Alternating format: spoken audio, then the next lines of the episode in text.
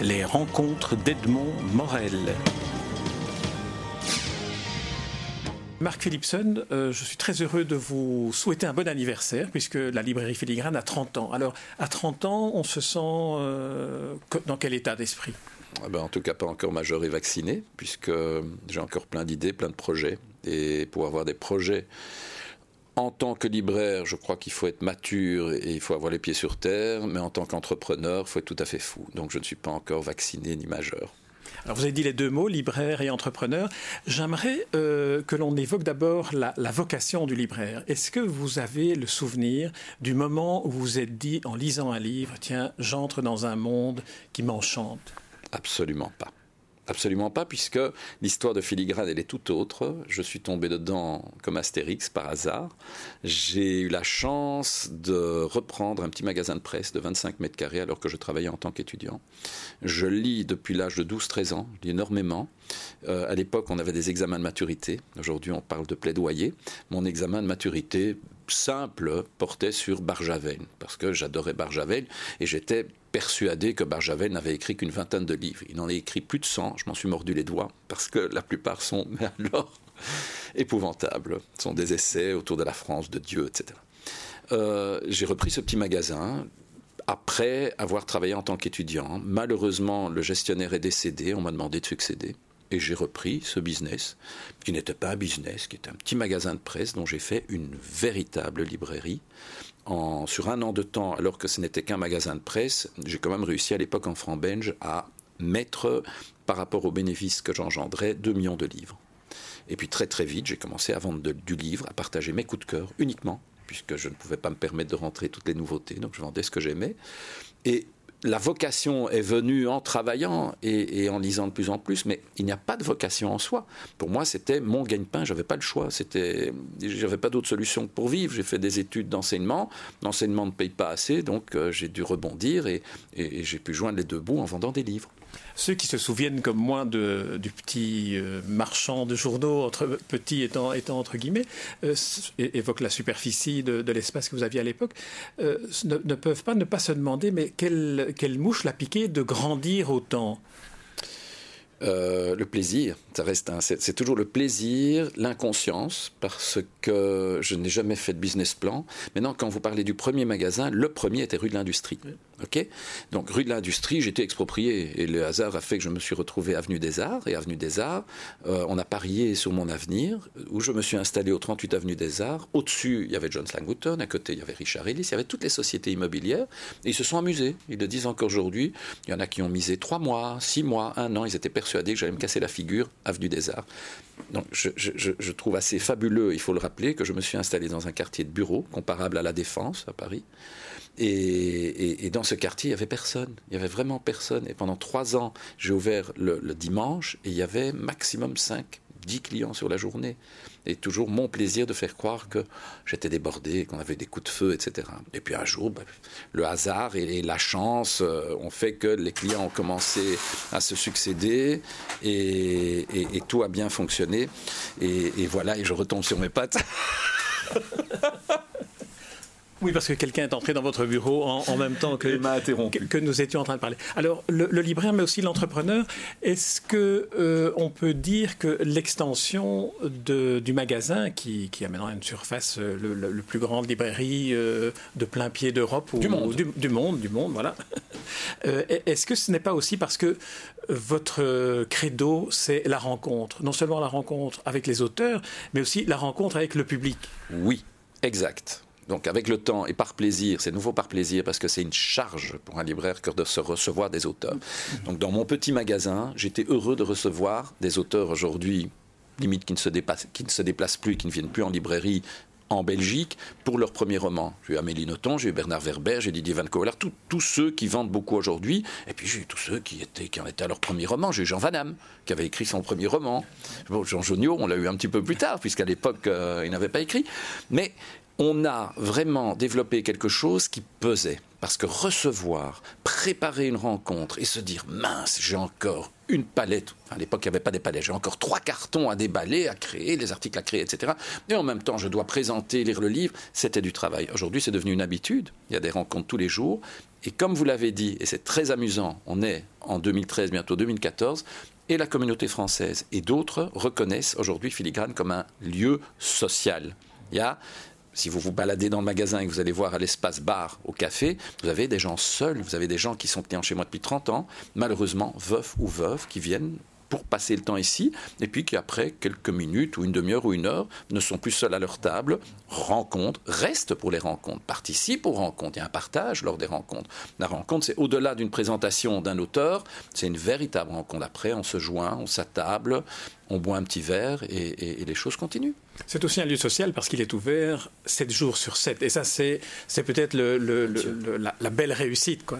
oui, 7 jours sur 7, 365 jours par an. Même à Noël? Oui, même à Noël. Même le, jour du Nouvel An? Oui, le jour du Nouvel An. C'est ouvert 365 jours par an. Donc il n'y a pas photo. On n'est jamais fermé. Et il est important, et c'est amusant parce que les jours fériés, les gens téléphonent. Et quand le téléphone sonne, on devrait mettre un répondeur. Oui, nous sommes ouverts parce qu'ils n'y croient pas. Et, le fait est qu'aujourd'hui encore, quand en France, ils ont imposé la fermeture dominicale, euh, j'ai rien compris. Parce que Jack Lang a, fait passer des lois tellement exceptionnelles grâce à lui. Eh des libraires qui auraient dû mettre la clé sous le paillasson n'ont pas dû mettre la clé sous le paillasson. Le prix unique, il existe en France. Chez nous, c'est une, une, catastrophe. C'est c'est une comédie. il est difficile de survivre quand on se dit qu'un euh, Astérix sort et que les, grandes surfaces le vendent au prix coûtant, ce qui ne change rien pour nous, parce qu'on en vend autant, mais qui n'ont toujours pas compris que le livre peut leur apporter plus que n'importe quelle Mars ou n'importe quelle boîte de petits pois. C'est ça qu'ils n'ont toujours pas compris. Alors nous pouvons faire la même chose. Aujourd'hui, j'ai un grand magasin, il y a un gros débit, mais on continue à défendre tous les petits. On a tous les petits éditeurs sans exception, que ce soit à compte d'auteur ou les autres. Il faut défendre tout le monde, mais il faut également vendre en gagnant de l'argent. Donc, si vous voulez un exemple, il y a, une, revue formidable, on appelle ça un MOOC, qui est paru il y a quelques jours. Euh, c'est pas la revue 21, je ne sais plus comment elle s'appelle, cette revue belge. Eh bien, ils sont venus négocier, ils m'ont dit voilà, monsieur Philipson, pouvez nous faire un plaisir, on est jeune, euh, on vous la met en dépôt, euh, vous nous donnez pas, pas de bénéfices, rien du tout. Je non, il n'y a pas de raison au départ, vous allez risquer, vous allez plonger. Si ça marche, tant mieux. Si ça marche pas, ben, vous aurez perdu quelques centaines d'euros. Et il n'y a pas photo. Maintenant, ça marche. Donc, ils doivent rééditer. Mais le fait est que si je me suis lancé dans l'édition, eh bien, c'est par plaisir et qu'aujourd'hui encore, je ne gagne pas d'argent avec l'édition, monsieur. L'édition, l'édition, on va y venir. Encore un mot sur le, sur le libraire. Euh, comment aujourd'hui lisez-vous un livre, Marc-Philippe Quand vous vous trouvez devant la masse de livres qui se publient, vous devez en choisir un pour votre plaisir de lecture à vous. Est-ce que ça existe encore, le plaisir de lecture? Uniquement le plaisir. Donc moi, aujourd'hui, je, je peux ne lire que par plaisir. J'ai découvert, j'ai vraiment, pour la Belgique, j'ai fait, je pense vraiment, le succès de Baricot en policier de Coben. j'ai adoré, j'ai toujours défendu tout ce qui est euh, policier, tout ce qui est euh, roman de fiction. Et puis, qu'on prenne Baricot, qu'on prenne Laure Buisson au premier roman, Karine Tuile, euh, Laurent Sexy, il y en a plein, où j'ai découvert au premier roman, que j'ai défendu. Par plaisir, et par besoin. Aujourd'hui, je peux lire uniquement par plaisir. Je ne dois pas dire lisez ce livre et me dire grâce à ce livre, je vais pouvoir me payer une semaine de vacances ou payer l'école de mes enfants, etc. Je lis par plaisir. Abandonnons maintenant le rôle du libraire et entrons dans la fonction d'entrepreneur. Vous avez une équipe et j'ai le sentiment que cette équipe contribue beaucoup au succès de la librairie aussi, parce qu'il y a une forme de, compétence démultipliée par section de, de, la librairie. Vous avez tout dit, vous avez tout compris. oui, non, mais tout à fait, il y a une, une, équipe. Euh, en fait, maintenant qu'on a grandi, grandi, grandi, j'étais dans l'obligation, j'ai pas le choix, on est au-delà de 50 employés et il n'y a pas photo. Donc on fait depuis un an à peu près des workshops, on organise des, réunions, euh, on a un comité de direction, donc il y a quelques directeurs autour de moi. Moi, je ne suis plus rien. Moi, je suis juste CEO et j'ai un directeur du magasin, directeur marketing. C'est génial, la vie est de plus en plus belle, mais j'ai une équipe exceptionnelle qui lit énormément. Quand vous m'avez demandé si je lisais par plaisir ou par besoin, aujourd'hui je lis par plaisir et la plupart de mes libraires lisent, bien entendu par plaisir, mais également par obligation. Parce qu'on ne peut pas imaginer vendre un produit qu'on n'a pas lu. J'ai encore cette sagesse de dire la vérité. Quand on me demande si j'ai lu, je dis oui, j'ai lu. Et le livre que je n'ai pas lu, je, prête le nom, le prénom de la personne qui l'a lu, et, j'affirme bien, je ne l'ai pas lu, mais je peux vous dire que j'ai confiance en la personne qui l'a lu, donc allez-y, il n'y a pas de souci, vous pouvez attaquer. Je n'ai pas mes petites fiches préparées par les autres. Quand j'ai lu, j'ai lu. Quand j'ai pas lu, j'ai pas lu. La même chose pour l'équipe. Alors, dernière question, euh, en ce 30e anniversaire, votre métier d'éditeur, là c'est beaucoup plus jeune, là vous n'avez pas 30 ans d'éditeur, euh, de métier d'éditeur, alors qu'est-ce que, qu'est-ce que vous éditez, qu'est-ce qui vous a entraîné dans cette aventure-là? Là, il y a une chose que vous ne savez pas, c'est ça qui me fait très plaisir, c'est que j'ai commencé avec les éditions filigranes. Que le premier, la première personne que j'ai éditée est Pierre Lallemand qui est un ami d'enfance. On se connaît depuis l'âge de 5 ans. C'est lui qui a fait mon premier magasin, c'est lui qui a fait mon second magasin. Donc il est architecte, designer. Et le, livre, fils de Roger Lallemand. fils de Roger Lallemand. Et donc le livre de Pierre que j'ai fait de Pierre a été fait il y a, pou, mon Dieu, euh, je crois il y a 18 ans à peu près aux éditions filigranes. Entre-temps, un éditeur en France a créé ces éditions filigranes. il fait du beau travail de photo. Je dis, on va pas se battre. J'ai pas déposé le nom. Donc, j'ai laissé tomber, j'ai créé les éditions Philipson. Entre-temps, également, nous avons créé, avec un ami à l'époque, que je vois toujours avec grand plaisir, Luc Pire, les éditions du Grand Miroir, qui était une aventure exceptionnelle. En trois ans, on a publié Jacqueline Hartmann, Jules Bocarn, euh, Alain Berenbaum, Thomas Gunzik et plein d'autres. Vraiment, on a un très très beau catalogue. Parallèlement à ça, quand je voulais éditer par plaisir, puisque là il y avait un comité de lecture, eh bien, aux éditions Philipson, j'éditais ce que j'avais envie d'éditer. Un livre de photos, un livre de caricatures, un livre de mémoire. J'ai édité un petit peu de tout. Et aujourd'hui, et à ce jour, si vous prenez le catalogue des éditions Philipson, aucun livre, mais alors aucun n'a pu me rapporter de l'argent. Ça a toujours été fait par plaisir.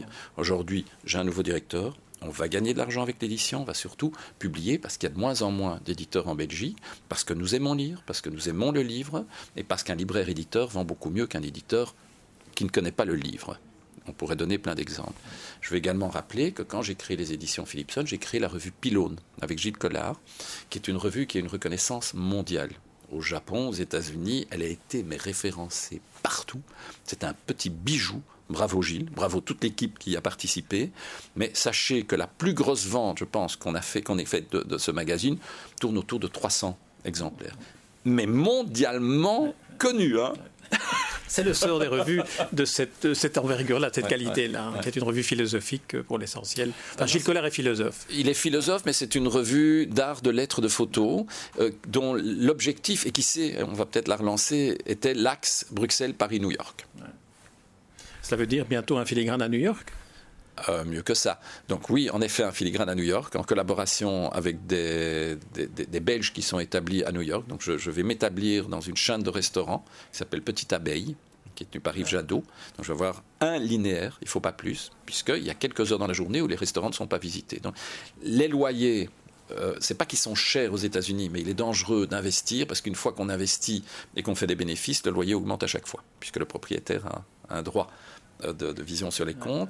Par contre, Miami, l'accord est passé, donc je, je, collaborerai, parce que là j'ai pris un peu de retard, avec Mitchell euh, Kaplan, qui est propriétaire de Books and Books, qui fait également les 30 ans de sa librairie, qui est administrateur de la Miami Book Fair, avec qui j'ai déjà un accord. On a jumelé la digue des auteurs, dont vous connaissez l'existence, et à Knock, et la foire du livre de Miami. On a jumelé. Il faut savoir que la foire du livre de Miami dure 7 jours, que sur 7 jours, il y a à peu près 400 auteurs qui viennent signer. Il y a tous les anciens présidents encore vivants qui écrivent.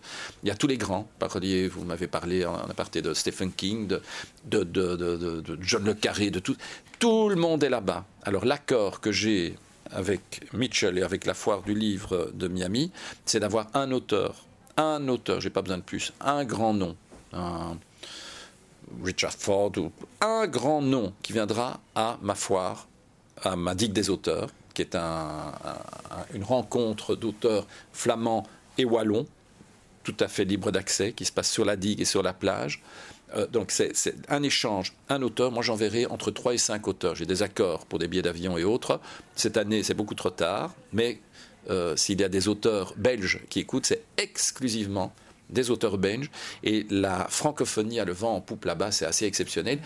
Un petit peu élitiste, parce qu'il m'a montré ses étagères, et, la plupart des auteurs qui se vendent à Miami, je ne sais pas à New York, à Miami, il a cinq librairies, ce sont des auteurs des éditions de minuit traduits.